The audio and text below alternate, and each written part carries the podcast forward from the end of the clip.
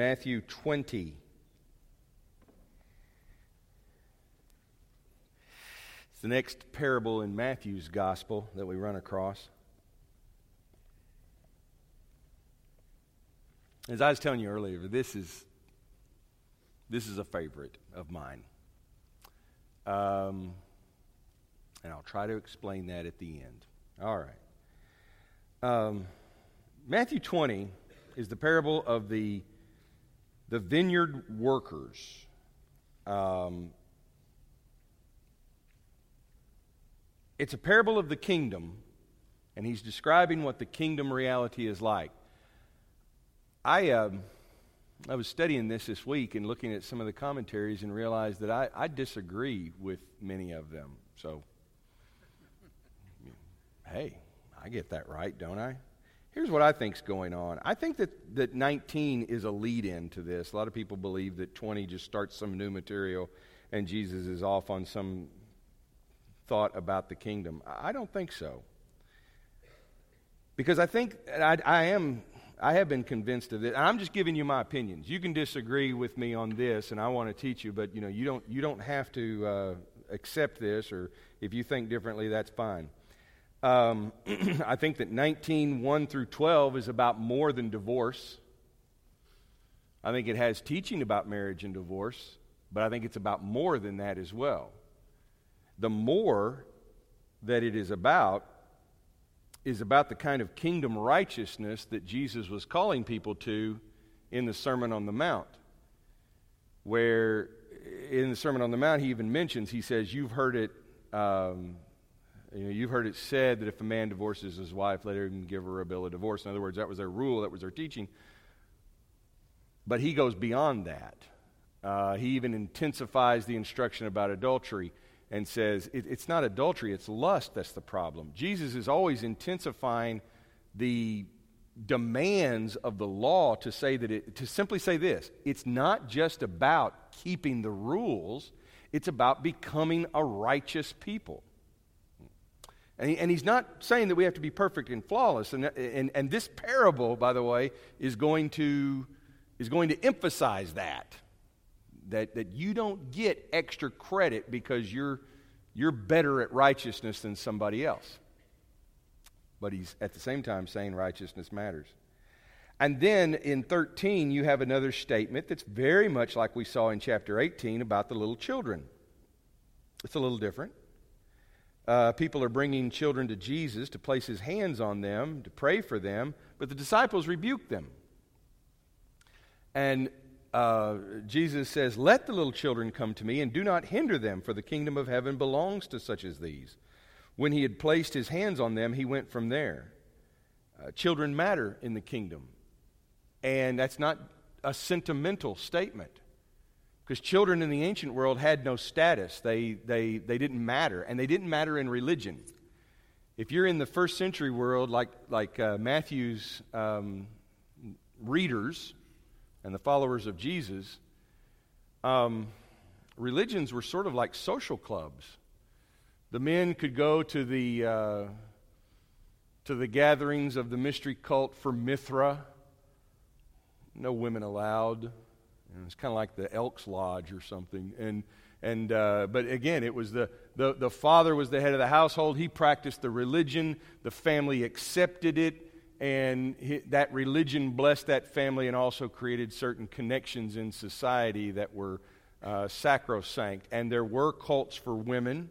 They were rarer. You have the cult of Bona Dea, and uh, you have some others. And, and but again, Christianity is one of those where the family really matters and the family participates. Um, people come together and they eat. In the in the Christian religion, they have the bread and the and the wine, and they they commune. F- all of family matters. Uh, the, the household matters. So Jesus blessing the children shows that this isn't just a matter for uh, busy men who are uh, church builders to to uh, build churches. No, this is everyone matters. Everyone has value. Everyone has worth in the kingdom. And then along comes the uh, the fellow that we call the rich young ruler. He wants to know about righteousness. He's kept the commandments. Jesus says, if you really want to go further, then here's what you do. And by the way, Jesus isn't making things difficult on him. Um, notice verse twenty of chapter nineteen. Um, Jesus mentions the commandments, and, and he says, I've kept all these. Um, what do I still lack? And um, Jesus says, if you want to be perfect, go and sell your possessions and give to the poor, and you'll have treasure in heaven. It's not a, it's not a punishment.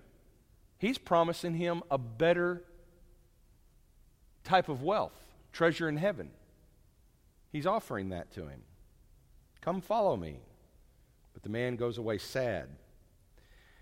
And uh, it's not just in today's world that we have this thing called the success gospel, that if you follow God and you trust in God, then he's going to bless you. He's going to prosper you and give you whatever you want. And uh, if you're awake tonight at three a.m., you can go see any of these uh, uh, fellows who claim to be gospel preachers on television and telling you that if you'll send them a seed offering, uh, God's going to give you back tenfold. Don't believe it. Don't believe it. It's uh, I, I don't mind slamming those guys. Uh, I'm telling. I'm. I, I've I've been watching some of that here lately. This Jim Baker up in Branson, I'll go ahead and name him. I, boy, that guy. I mean, that is that is a scam and a half. Scaring people, and then he's going to sell you these big old buckets of food for an outrageous amount because he claims that there's some kind of disaster coming, and that's not gospel. That's not gospel. Let and, and by the way, I know you know that, but let other people know that, because that, that it's just sad how much they do that. But even in their day and age, there was kind of a subtle success gospel where God, um, you know, again, think of the parable, and it's another parable that we'll get to eventually maybe, um, of the rich man and Lazarus, that if someone prospered and did well in, um, in, in this world, then that means that God is on their side. And then if you're poor, well, that means that you've done something wrong. And there's even the example in John where the man is born blind, and and so the disciples asked what to them is the obvious question, well, somebody sinned here, because bad things happen when people sin. And uh, this fellow probably thinks that because he's kept all these commandments, he's prospered and done well, and he doesn't want to give that up because that's what he's trying to achieve, riches in this world. But Jesus is offering him something better. And now Peter asked the question, so we've left everything, what will there be for us? Here's the, the preface to the parable. Jesus said, truly I tell you, at the renewal of all things, when the Son of Man sits on his glorious throne, you who have followed me will also sit on twelve thrones, judging the twelve tribes of Israel. And everyone who has left houses or brothers or sisters or father or mother or wife or children or fields for my sake will receive a hundred times as much and will inherit eternal life. That's the greater riches. That's the treasure in heaven. And then he makes this statement. But many who are first will be last, and many who are last will be first. That's the reversal, which then brings us to our parable. All this is related because it's all a discussion about true righteousness, true wealth, uh, true value, true status. And then he goes into this parable, sets up a picture of the kingdom. I love this. Kingdom of heaven is like a landowner who went out early in the morning to hire workers for his vineyard. He agreed to pay them a denarius for the day and sent them into his vineyard. About nine in the morning he went out and he saw others standing in the marketplace doing nothing, and he told them, you also go and work in my vineyard. I'll pay you whatever's right. So they went. He went out again about noon, and then about three in the afternoon he did the same thing. About five in the afternoon, he went out, and he found still others standing around. He said, why have you been standing here all day long, doing nothing? Because no one's hired us, they said. He said to them, well, you also go and work in my vineyard. When evening came, the owner of the vineyard said to his foreman, call the workers and pay them their wages, beginning with the last ones hired and going on to the first ones hired. And the workers who were hired about five in the afternoon came, and they each received a denarius. So when those came who were f- hired first, early in the morning, they expected to receive more, but each one of them also received a denarius. When they received it, they began to grumble against the landowner. These who were hired last worked only one hour, they said, and you've made them equal to us, and we've borne the burden of the work and the heat of the day. But the landowner answered one of them, I'm not being unfair to you, friend. Didn't you agree to work for a denarius? Take your pay and go. I want to give the one who was hired last the same as I gave you. Don't I have the right to do what I want with my own money? Or are you envious because I'm generous? And so the last will be first, and the first will be last. If you read it from the standpoint of the early morning workers, you'd think, and again, with today's, you know, with our, our thinking, they, they may they may need a, a, a better union rep is what their problem is, you know, because they, they, they, they messed up.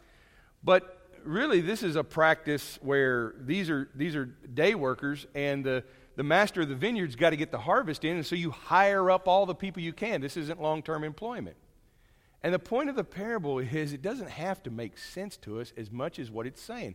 He's telling everyone who comes to work for him, I'm going to pay you the same thing. And it's a fair wage. A denarius is a day's wage.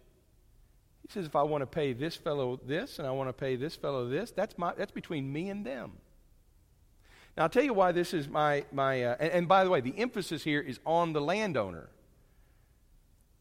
That he's not cheating the early morning workers as much as he's being extremely gracious and kind to the late day workers. Um, the early morning workers are not getting cheated. Uh, it's the, it's the five o'clock employees who are really getting a good deal. This parable may speak to the tendency that, that, you know, I mean, remember, Peter asked a question. He said, you know, we're the we're the early adopters here, Jesus. We got in early with you, and it's cost us a lot. So what are we going to get? The parables, I mean, how would you say the parable answers Peter's question? It really says, Peter, you're going to get the same thing as everybody else. Because the wage you're going to get is incredibly fair. Um, let's read it another way. Let's say that, because um, a denarius, what's a denarius? We've got no idea. But let's just say that the parable, for the sake of, you know, illustration, says, um, landowner comes up and he hires all these people, first shift of the morning, and he says, everyone who comes and works for me, because I am super wealthy, everyone who comes and works for me is going to get five million dollars. Really? No taxes, no taxes. five million dollars, cash. All right. And then he hires people at five p.m., pays them five million dollars too. Now, if you've worked all day in that field and you're getting five million dollars, are you going to complain too much that somebody else only worked an hour and got five million dollars? I'd say we're five million dollars ahead, aren't we? Because that's a big number to us. We like that. And, and I could I could live with that. Jesus is saying that the treasure in heaven is so great, why do we want to quibble and fuss at this point about who's getting in without doing as much work as us? Because some of us are those early morning workers. We've been at this our whole lives. We've been at this for a long time. We've been faithful. For some of us, we've been faithful. Our folks have been faithful. We've been doing right. We've made sacrifices. Um, I mean, look at you. You're here on a dreary old uh, December night, you know, and you made the effort to get out here. All those other five p.m. workers, they're not here tonight. And, uh, you know, well, we, we could do that to ourselves. And I've seen that done. Because, you know, you always got these, these fellas who are, you know, right there at the last minute, at the last moment, they they have their deathbed confession, or they repent and they get into the, you know, and you just know they're they're they're getting in the pearly gates, and it's easy to think, really, really. So I'd preached long ago, long ago. That means not here. I don't want, but there was there was a man that I met. And he he's such an interesting fellow. And for so many years, he, he's like a lot of people, a lot of friends of ours, people we know. Good person, good man. somehow it just, him and church life just didn't stick. You know, he didn't he didn't turn away from Jesus. He didn't turn away. Uh, he didn't he didn't really abandon the church because he got his feelings hurt or anything. He just, and I understand this because these are my people growing up. He he he was just one of these guys that always had something else to do. You know, had a Sunday morning project, had um, something going on, just busy. You know, just, church wasn't for him. And um, and he was dying, and I talked to him, and he said, "Well, you'll do my funeral, right?" And I said, "Yeah, yeah." I said, "I will." And um, and he was friends with a lot of people because he worked with those people in that congregation, and I could tell that some of his friends uh, who had been with him all those years, they were a little worried because he hadn't made the services of the church like he was supposed to, and you know, he was he was a he was a backslider, yeah. and uh, I don't know why I did it, but for some reason I used this parable in his funeral service. And one of his good friends came to me and he said, "Thank you, I needed to hear that." I said, "Tell me why." He said, "I was really worried that God was going to hold it against him, but I guess God's just as generous as he wants to be, isn't he?" And I said, "Yep, he's going to be as generous as he wants to be." And that man, he he showed up in the field right at the end. Um, and that's not what gets him the generosity. It's the generosity of the master. But I was glad to know, and I didn't expect this, I was glad to know that that word became a comfort to his friends. And I think they had a better attitude than this man, or the, these, these early morning workers in the parable, because they weren't grumbling about that. They weren't resentful of that. They were happy about their work. They were happy about what they had. They were just worried about their friend, and they didn't want him to be judged by some legalistic standard. And um, I think this parable keep, helps us to keep perspective that, that you and I, we know the wages that we're going to receive. We know what the wages of sin are. We know how much it hurts and how much it leads to death. We need to enjoy working in the vineyard. And if people come in at the last hour, the last shift of the day, and they make the same amount we do, why, what is that to us? The master's generous. I think, in fact, it'd be great if a whole bunch of people would come in right at the last shift of the day and help us bring in the harvest. That would be great. And so let that be our prayer. I love this parable because uh, it, it, it does give me personally a picture of the kingdom. I hope you like it too. Um, if that's not your favorite, that's fine. Uh, there's many other parables that can be your favorite. Uh, right now, we're going to sing uh, this song, and communion's been prepared in room one hundred, so if you need to partake of communion tonight, you can go do that, and then Lee will dismiss us in prayer. Let's stand and let's sing.